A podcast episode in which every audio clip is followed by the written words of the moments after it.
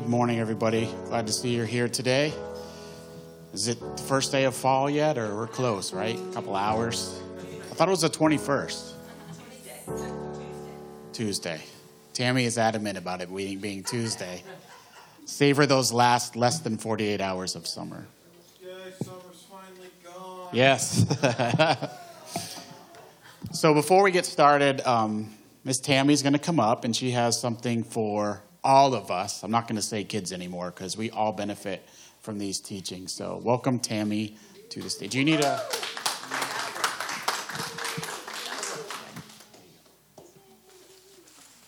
Did you bring any food? No, I don't have any. You're the second person that asked me if I brought food today. I brought food for our spirit. How's that? But no actual food that you're, you know, you can eat. No chocolate, no chips, no Reese cups. Maybe soon. There might be food coming soon, though, so just hang on. All right. Today we're going to talk about things that we can do to keep us clean. So I'm going to read 2 Timothy 2:21. If you keep yourself pure, you will be a special utensil for honorable use.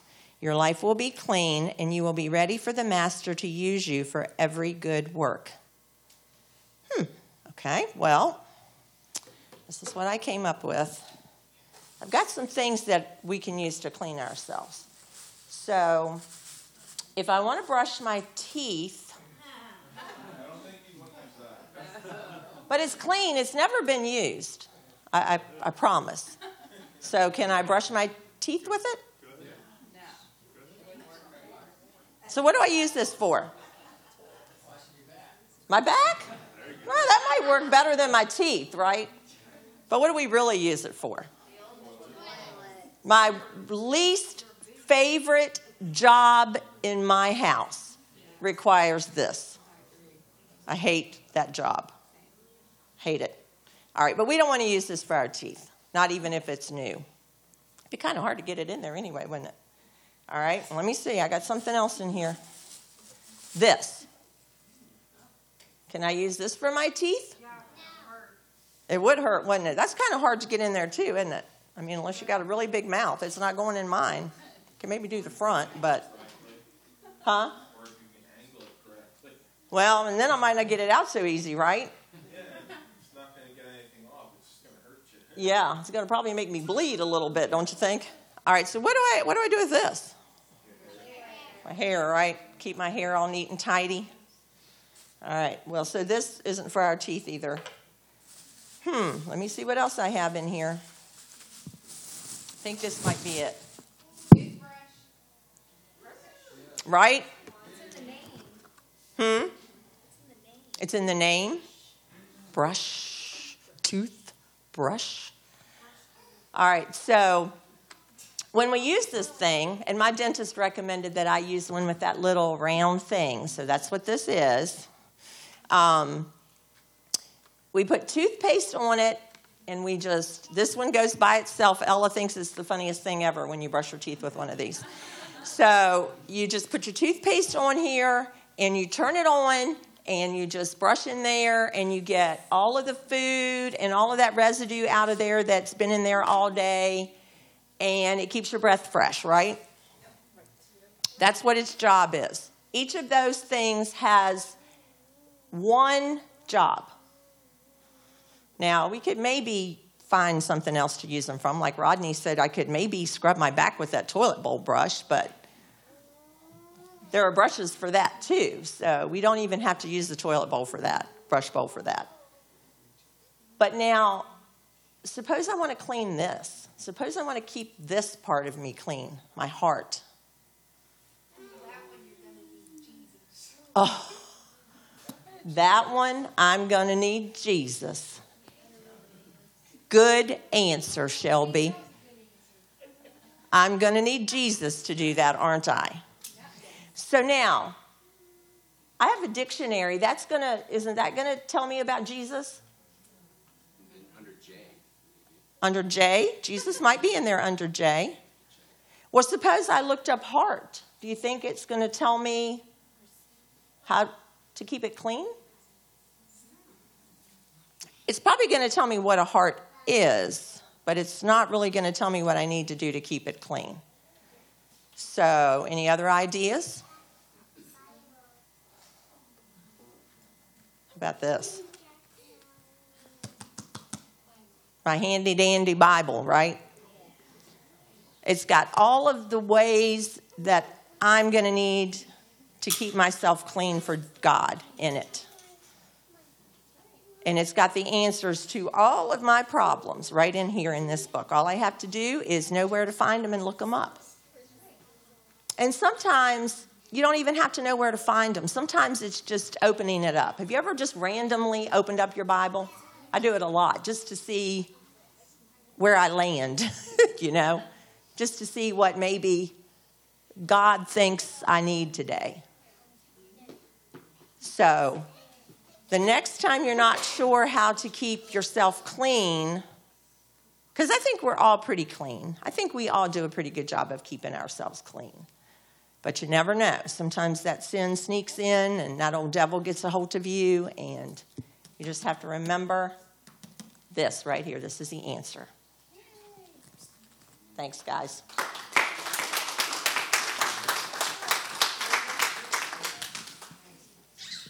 My toilet bowl brush for you. Oh, thank you.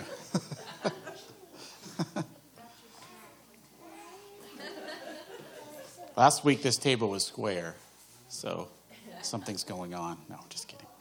Thank you, Tammy, again for, for sharing. And um, what a powerful and very true statement that is that we can't get clean without knowing God. We can't completely get, get clean.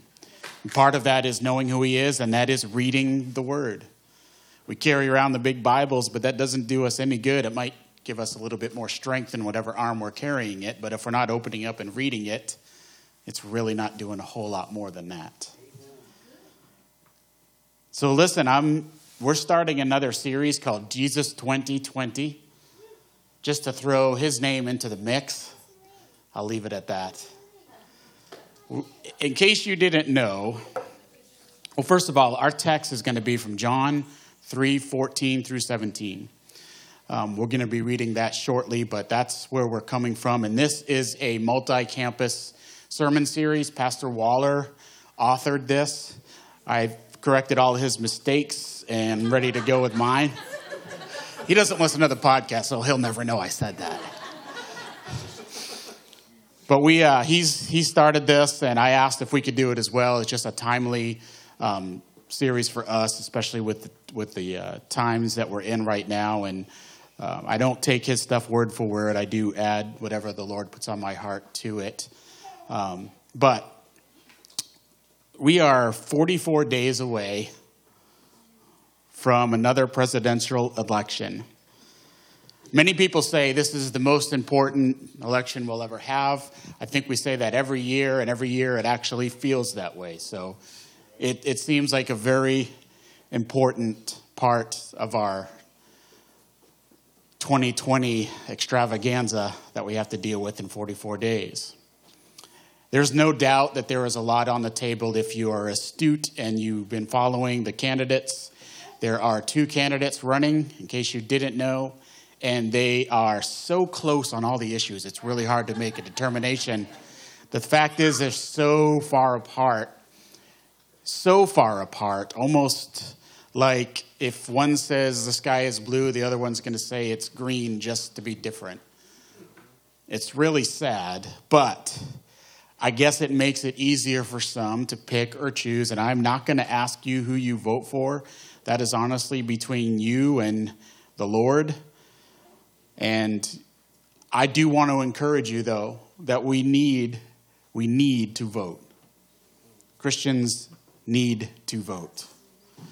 Now, the reason why there's not a whole lot of teachings about that directly in Scripture is, is very plain and obvious. They didn't have to, they could not vote. They were under the thumb in the New Testament of the Roman Empire. And no, I don't want to shuffle that song. Thank you.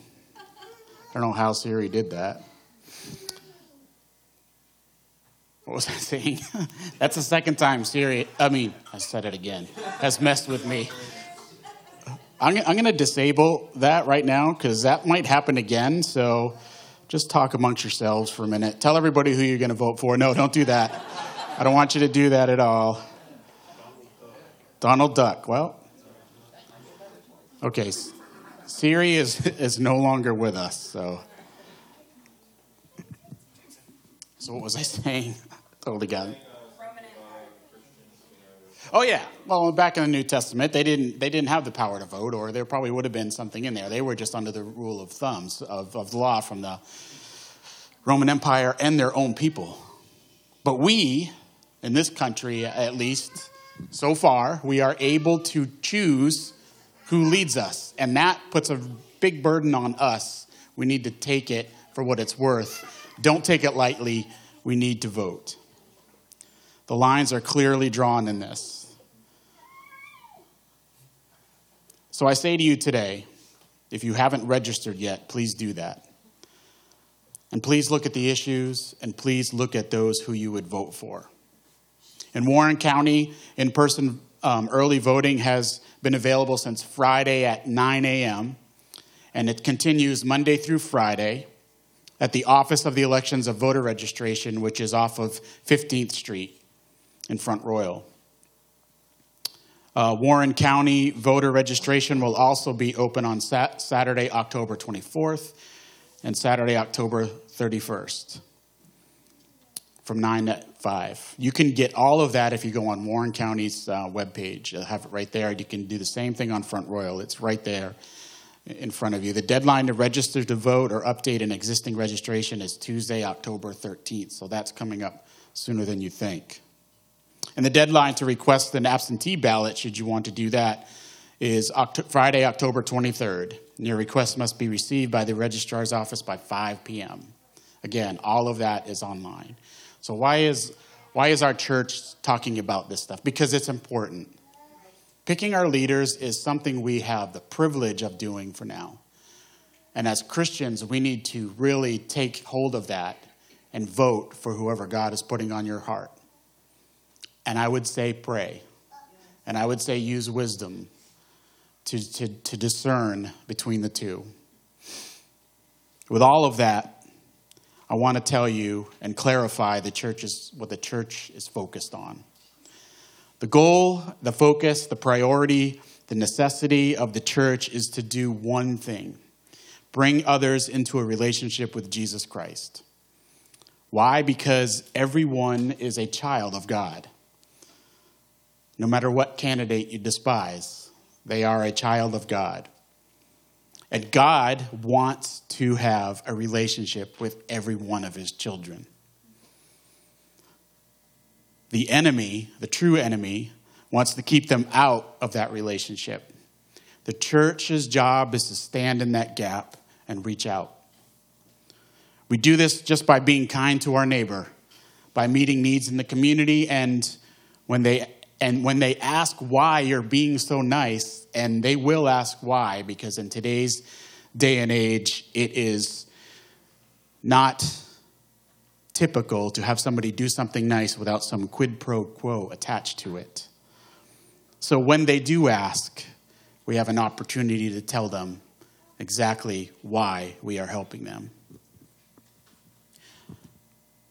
2020 has been one of the most strangest, frustrating, unique, challenging in so many ways, just convoluted, hard to put words to it. And it's, it's unlike anything we have ever seen before. It's different. We, people compare it to the past, but this, this is something totally different. It's frustrating. Kids are frustrated. Parents are frustrated with schools. We're frustrated because there's some things that we just can't do right now. Not just church, there's businesses that can't. I work for a company, we're frustrated there. Um, it's frustrating. And she agrees with me. But we started the year off, you know, pretty pumped, like we always do. Everybody counts down. I wonder what the countdowns are going to be like this year for when we get to 2021. I don't know if people are going to shout for joy or just be so like cautiously optimistic, like five, four, three, two, two, one. Like, like when uh, the year 2000, right? Everybody was like on edge because the whole world's going to explode because computer programmers didn't know what they were doing back then. Sorry, guys, you didn't. You didn't use enough. Uh, yeah. Anyway, I won't go there. but anyway, it's it's crazy. And what we started this year, we're welcoming 2020. Everybody's cheering in the streets. Everything's great. We're all, you know.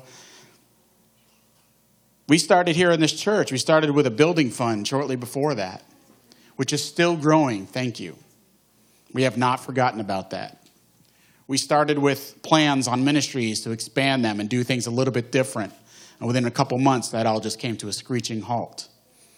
Personally, you guys had plans for yourselves, for your family, maybe a new job, maybe you wanted to explore a new career, maybe go back to school, maybe whatever it was, you had plans that just had to be put on hold. Vacations, moving. I feel I need to apologize to you because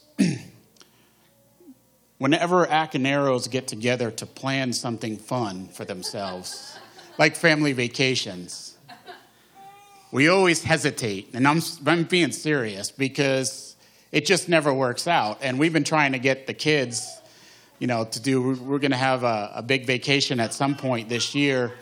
So we planned one for May. That was back in December of last year. And we, we told each other we would not say it's a vacation because the more we spoke it, the more it gave life, and the more we knew that it would be squashed somehow. We never imagined that our planning would have caused everything that happened. So I truly am sorry for that.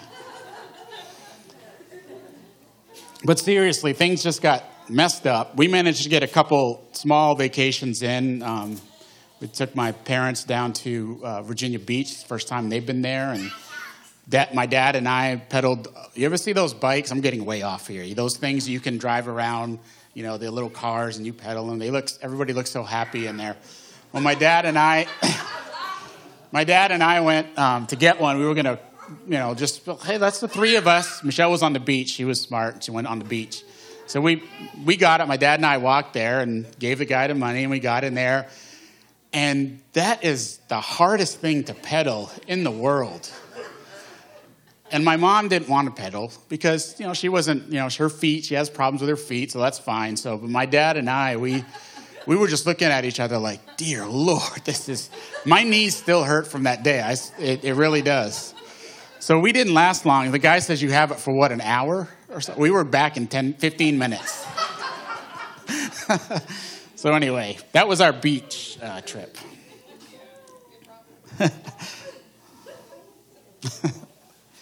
But here we are, and what was supposed to be over in a matter of, matter of weeks has now lasted this long, and it's going to last longer. I told you it's going to last through the election at least. My feeling is, depending on who wins, will determine how quickly we come out of it. It's just been crazy. It just seems just crazy. Now, there's 44 days in front of us, and we have a couple options we have a couple options how we treat these next 44 days. We can enter the fray, we can roll up our sleeves and enter the scuffle with everybody else. We can easily engage in the tit for tat on social media if we choose to. We can name call and attack each other with the best of them. But there's a scripture in Proverbs that says this Death and life are in the power of the tongue. In this day and age, I think it's safe to also add that death and life are also in the power of the fingertips that are used to frantically post on social media. Yes, you can do that. You can fight to win arguments on our phones with people you probably will never meet. We can type the perfect response and feel like there is no way that somebody can argue this. It is perfectly logical and truth. And lo and behold, someone does argue with the same confidence you had. But when we take that approach, when we, when we roll up our sleeves like I'm doing because I can't stand sleeves. And my daughter in law said, Well, why do you wear long sleeves? I said, I don't know. But when we roll up our sleeves and dig in and get into that mess that's out there right now and start, it, it never ends well. It just gets you frustrated. Two things can happen when it, I guarantee will happen to you. Number one, you will convince nobody of what you're saying, even if what you're posting is 100% true and fact checkable.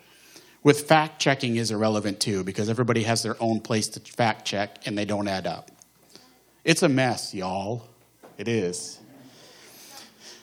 Number two, your blood pressure will go up, your patience will be lost, and you'll be asking God for forgiveness for all those thoughts that were going on through your head as you were posting. Or we have another option.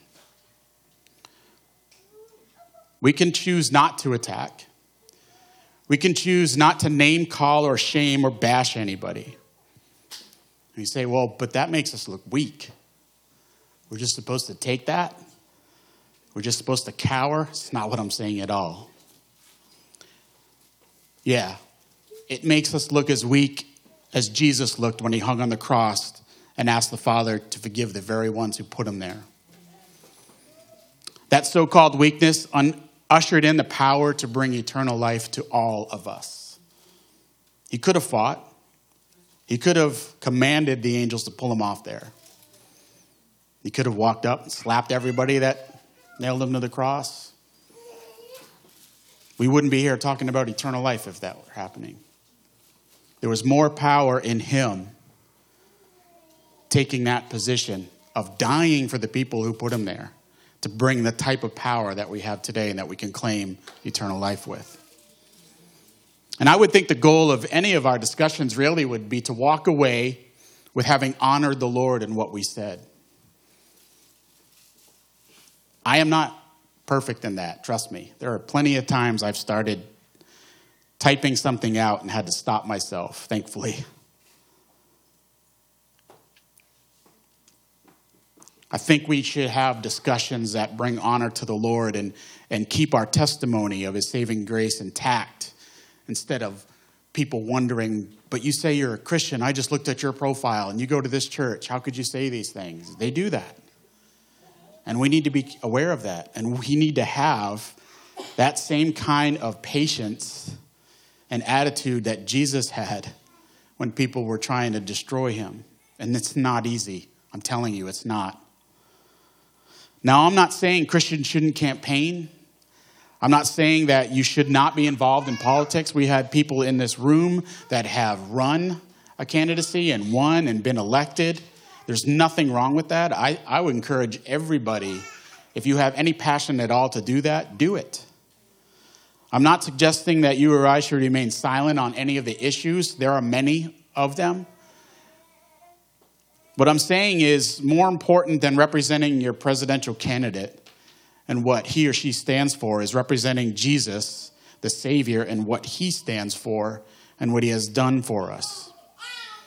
So feel free to go ahead and put things on front on your front lawn on who you support. There's nothing wrong with that. Contribute to a campaign financially if you want to. Go door to door, get the bumper stickers for your cars and trucks and whatever else you're driving. Wear your hats, wear your t-shirts. There's nothing wrong with that. More than the same president for four more years or a new president for the next four years, our nation more than ever our community, our church, you and me, everyone and all, we need Jesus like never before. That's just the bottom line. Our nation, our state, our county, our town can't keep on ignoring him and expect everything to be okay. We can't just pull him out of the genie bottle. Okay, we're in a pickle now. We need help. We can't keep blaspheming him and his holy name. In other words, treat the name of God just like any other name and any other importance. We can't do that and expect our lives and our nation to be blessed. It's just not going to work. Read, read the Old Testament. It didn't work for God's chosen people, and time and time again they ignored God. Why? Because things were going well. We tend to ignore God the most when things are going in our favor. What we don't realize is we still need Him even in our best day. We tend to forget that. Because things go smooth, at least in our eyes, they, then they would start cursing God when things didn't go right. They say, God, why did you bring this to us? Read the New Testament too. The Jewish leaders at the time, they were not serving God, they were serving themselves. They're wondering why Jesus had to come and Jesus had to deliver some pretty tough lessons to them directly because of what they were doing. We as a nation, we have forgotten God. The Pew Research Center telephone survey conducted in 2018 2019 said that 65% of American adults describe themselves as Christians when asked about the religion, down 12% over the past decade. 65% is still a big number. If you're in a country and 65% of you are Christians, that's a majority. That's a big number. But you and I know that saying you are a Christ follower, meaning you actually follow instructions that Jesus left with us, hint, hint, you love your neighbor, and saying you are a Christ follower and being a Christ follower, they're two completely different things. We may have read the Bible, but we have, have we ignored the teachings? It's, it's fun to read verses that uplift. It's fun to read all the verses, verses that talk about all the blessings we are going to get. It's more difficult to read verses when they really look. It's like, it's like God sees my soul. He sees, He does. That's the whole point of the Bible. All those things. We have to read, we have to get the teachings, we have to live them out. We know there is just one God, have we welcomed other God-like things into our lives?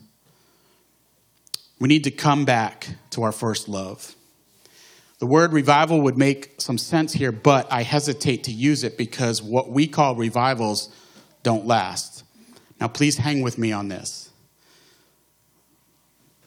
The root word of revival is revive, which indicates something is dead to begin with and something needs to be brought back to life. I think we all get that. I have good news for you. Revival began over 2,000 years ago when God sent his son, Jesus. We don't need to pray for God to bring revival, it's already here. He has already done it.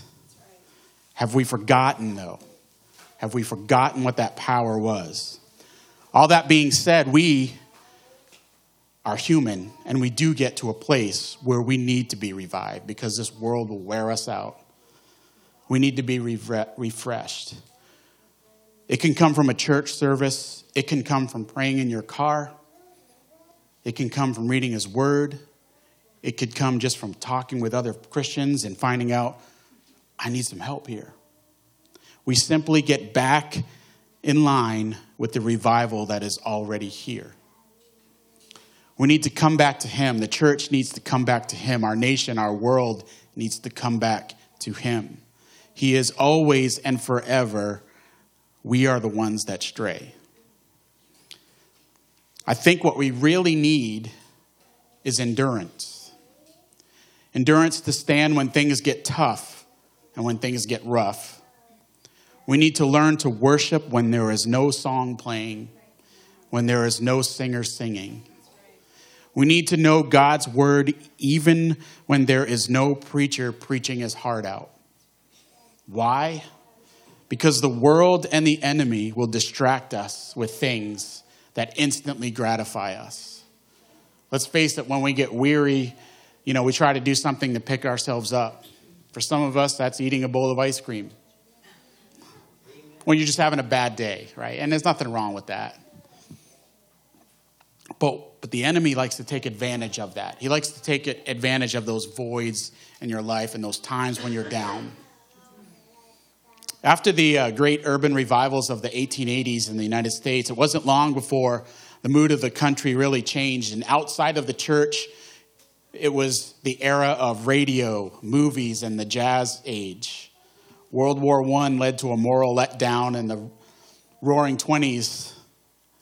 When that era came out, came to an abrupt end on October 12, 1929, following the Great Depression, there was surprisingly little interest in revival anymore. Those things came and those things distracted. The one thing that disrupt, disrupts us happens to be one of the enemy's greatest tools, and that is distraction. He can pull your eye, your heart away from the things of God with, with shiny little things that he can dangle in front of you. Not saying that all those things are wrong, but if it pulls you away from your relationship with God, yes. We get distracted. We forget about our mission. We forget who we are. It's no different today. Much more distraction, though. Much more. Too much distraction. It quietly pulls us away from the things God has in store for us, and we end up setting, settling on the things that have caught our eye, and then we end up feeling like we're dead inside and cry out for revival. But revival never ceased to exist. We just turned away from it.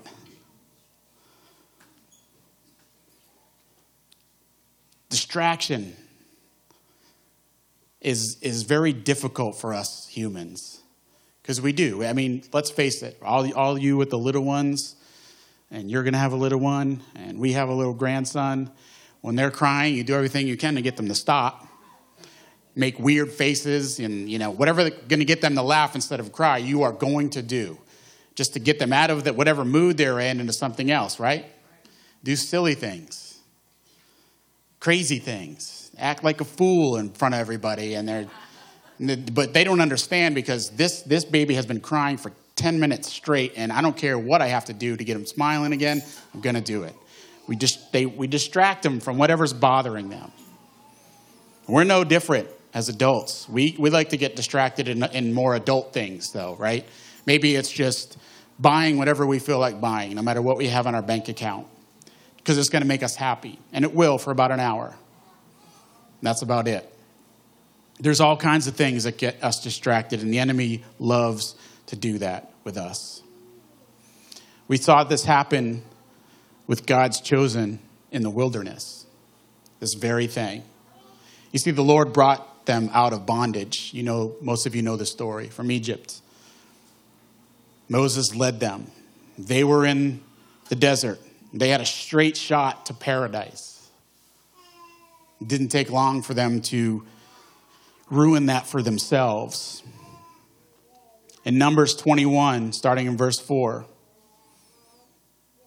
as they were traveling through the wilderness on the road to the Red Sea to go around the land of Edom, it says, Then the people of Israel set out from Mount Hor, taking the road to the Red Sea to go around the land of Edom. But the people grew impatient with the long journey, which they brought on themselves. And when they began to speak against God and Moses, they said, Why have you brought us out of Egypt to die here in the wilderness? They complained. There is nothing to eat here, which most kids tell their parents all the time. We have nothing to eat with a closet full of food. I was guilty of that. We always, there's nothing to eat. There's nothing to eat or drink, and we hate this horrible manna.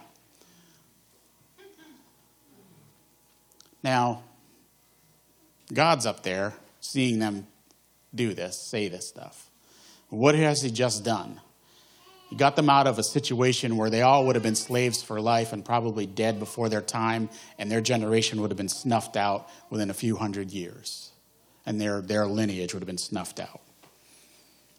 He tells them, he picks them out of that. Not only did he, when they left Egypt, you got to understand that they didn't go empty handed. God loaded them up with all kinds of riches. Anything they could take. They were wealthy when they left. Their, their situation improved dramatically. And then they got to the Red Sea and they thought, I mean, they got to the, yeah, the sea and they thought they were going to die. And, and all of a sudden Moses comes up, splits the sea, and they go walking across it. Everything, everybody that was coming at them was destroyed, and there, there they are. You can say, wow, that's just amazing. How would you ever forget that? They forgot. And then when they were hungry, God provided this thing called manna. It, it, it came up every morning and they had to take it up and they had to get rid of it by the end of the day. They had to eat it all or it would go bad. I, like I've told you before, you've heard, some of you heard me say this. I pictured that manna is a Twinkie because it just, when I was a kid, I always pictured Twinkies, just everybody picking up Twinkies in the morning because they're so delicious, or they used to be. But they had all this, and God provided this for them, and they knew it, and now that they're complaining, and they're not even a couple years into this, they have a long way to go. And God's like, Really?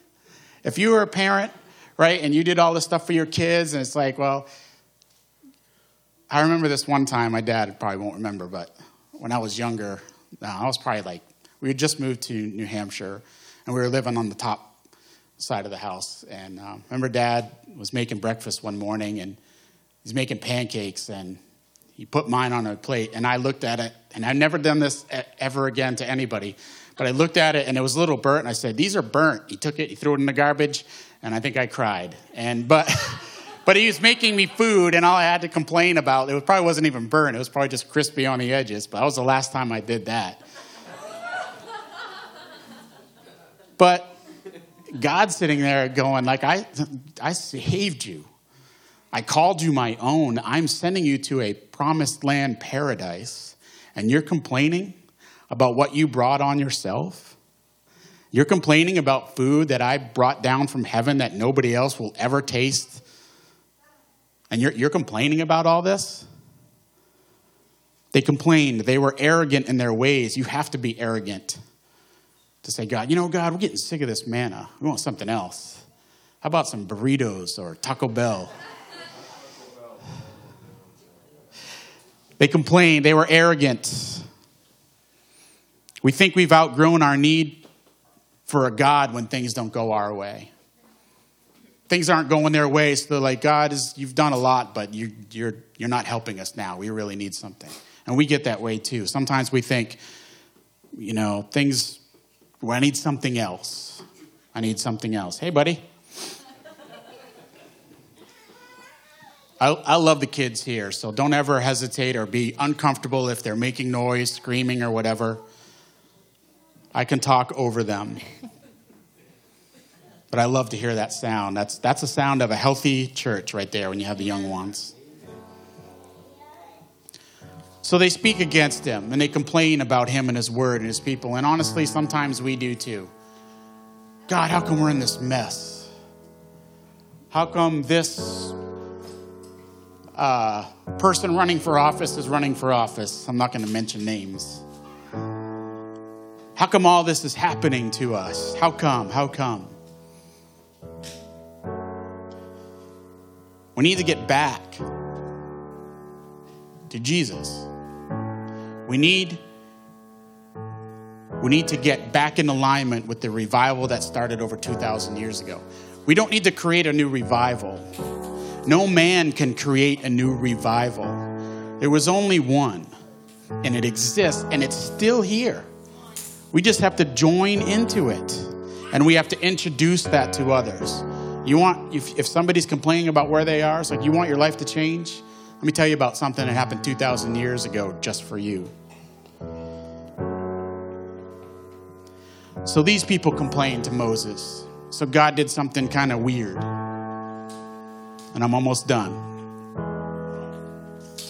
God sent poisonous snakes to start biting them I've seen the movie Snakes on the Plane. This is Snakes on the Wilderness. God sent poisonous snakes to start biting. Well, that's pretty harsh. I don't think so. After everything he's done. And they're complaining about the manna. That's like complaining. It's like, oh, all I have every night is steak. It's just so, I need something else. So God's like, you know what? These guys are going to bite you and some of them died. And in their calamity and in their crisis at the moment, they repent. Today, September 19th, 2020 in America, today's the 20th. Today, I wrote that yesterday. Gotta think ahead.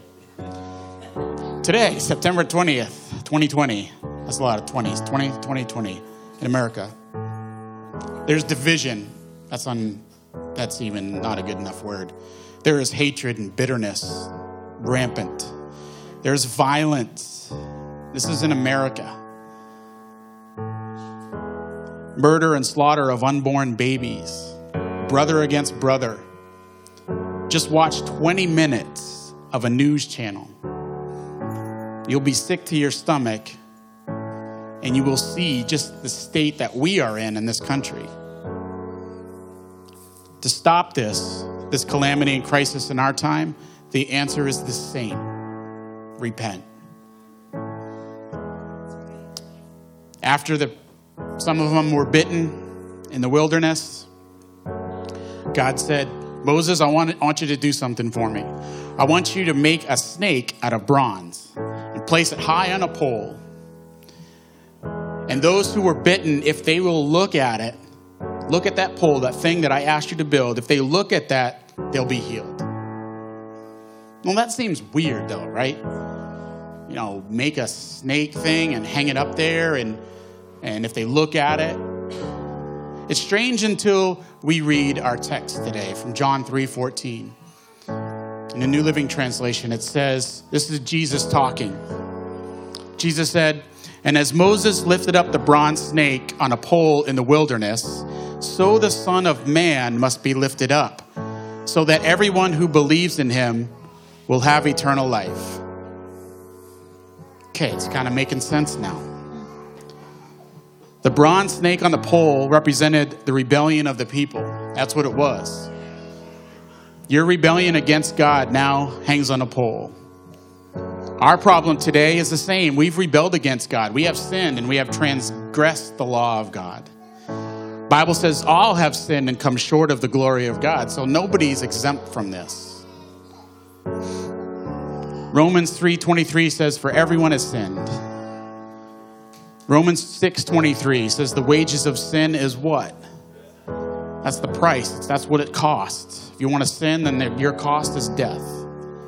For the wages of sin is death, but the free gift of God is eternal life through Jesus Christ our Lord.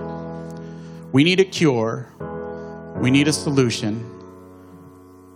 We need an antidote for our sin. And it is found in that same passage. And as Moses lifted up the serpent in the wilderness, even so must the Son of Man be lifted up, that whoever believes in him should not perish, but have eternal life. For God so loved the world that he gave his only begotten Son, that whosoever believeth in him should not perish, but have everlasting life. We could keep reading that over and over again. It's never going to change. It also goes on, it says, For God sent not his Son into the world to condemn the world, but that the world through him might be saved. He didn't come here to sit here and focus on all of your sin. He didn't come here and say, You're guilty of this, you're guilty of that, you're guilty of that, and just leave you hanging there. He said all those things. He says, But I can free you of that. We need this revival. This country needs this revival. Our world needs it. Let's make these next 44 days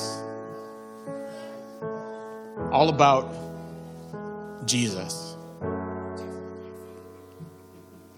What does that mean? He almost made it. I was egging him on, so it didn't help. These next 44 days need to be about Jesus. What does that look like? What does that mean? Well, it might mean backing out of trying to get into a hostile conversation with somebody who will never listen to you in the first place, and instead close your phone and just pray for that person, even if you don't know them. You're not going to change anybody's thinking. You're not. I know some of you are pretty good at argue, arguing, but there are people that are just not going to be swayed. The only thing that's going to change thinking like that is the Lord.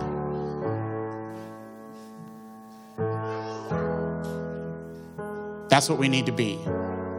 We need to be the church. We need to pray for our nation, for our town, for our church, and everybody that we see.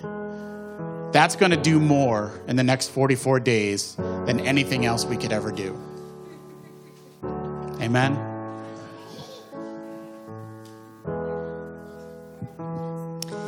So let's stand together. I know it's been a little long for the kids. Thank you for your patience, but I really don't want us to miss this opportunity to pray together that we love because God first loved us. And we live like Jesus because Jesus loves us. And I just don't want to miss that opportunity to pray that together. All right? Let's pray. I told him he can come up here and help me dismiss. So we're going to pray and then you can help me, okay? Come here. Let's close our eyes. Dear Heavenly Father, Lord, in this moment, this is between us and you. Lord, you ask us to repent. And only we can do that. There isn't any sermon or worship song or anything that can cause us to repent. We have to choose that. Just choose that right now for yourselves. Pray it out loud, pray it in your mind. Lord, search our heart, clean our heart. Lord, with so much going on, all the distractions of this world, Lord, it's so focused on politics. Lord, we just want to take our face, turn it towards you, turn our hearts towards you. Because nothing's going to change of who you are, no matter who's ruling in this country. God, I pray that you just fill us with your wisdom, your knowledge, and your discernment with every decision that we are faced with. Lord, I pray that the revival starts in our own heart because we surrender to the Holy Spirit. We are led by your Spirit, the gift that you gave us on the day that your Son died on a cross. Lord, that's how we are a light. That's how we live like your Son. Let that start with the church and let it just spread throughout. We thank you and praise you for your grace and mercy and forgiveness. In Jesus' name I pray. Amen and amen. Thank you so much. We are going to have the fun job of dismissing. Jackson's going to help me. So, can you point to that section right there? Point. Point. this section here. Um, everyone else, if you can just remain in your seats till we get to your section. If everyone can please exit to the door, we will be outside to talk with you. Say bye. Say bye, Jackson. Say thank you. Say bye. Say bye. Bye. Who sees me there when I'm standing